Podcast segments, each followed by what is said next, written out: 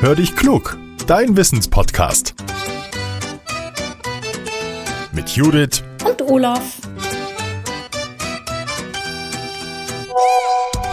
Ah, eine Sprachnachricht von Judith. Na, mal hören, was er will. Hallo Olaf, ich muss unbedingt Büroklammern mitbringen. Ich habe die so verzweifelt gesucht und nicht gefunden. Was mir in die Hände gefallen ist, ist ein Radiergummi, so ein roter mit einer blauen Seite, die kennst du bestimmt. Jo, wie ich den dann so angeguckt habe, habe ich gedacht, warum hat der eigentlich eine blaue Seite? Für was ist die gut? Weißt du die Antwort? Hallo liebe Judith, genau so einen hatte ich früher auch in meinem Schulmäppchen, den mochte ich aber nicht so gerne, der weiße war irgendwie besser. Um deine Frage zu beantworten, sollten wir erstmal schauen, was ein Radiergummi überhaupt macht. Klar, der Bleistift ist dann wieder weg, wenn ich was geschrieben habe und das wegradiere, das wissen wir alle. Aber wie geht das? Die Bleistiftmine besteht aus Graphit und Ton. Wenn wir schreiben, dann werden kleine Teilchen der Mine abgerieben und diese kleinen Teilchen bleiben zwischen den Fasern des Papiers hängen. Wir sehen, was wir geschrieben haben.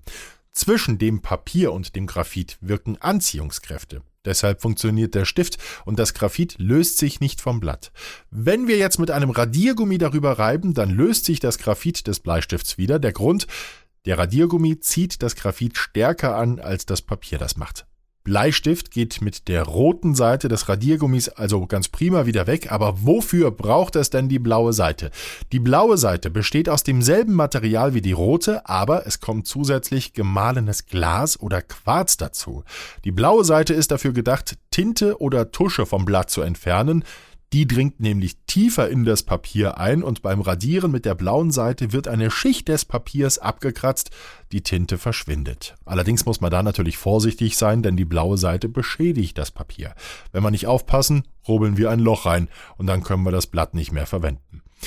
Wer das nicht riskieren will, der kann natürlich einen Tintenkiller nutzen und da müssen wir auch unbedingt mal klären, Judith, wie der funktioniert. Darauf dürft ihr euch dann in einer der nächsten Folgen freuen. Jetzt sagen wir erstmal herzlichen Dank, dass ihr wieder eingeschaltet habt. Abonniert uns gerne, damit ihr keine neue Folge verpasst. Immer mittwochs gibt's uns.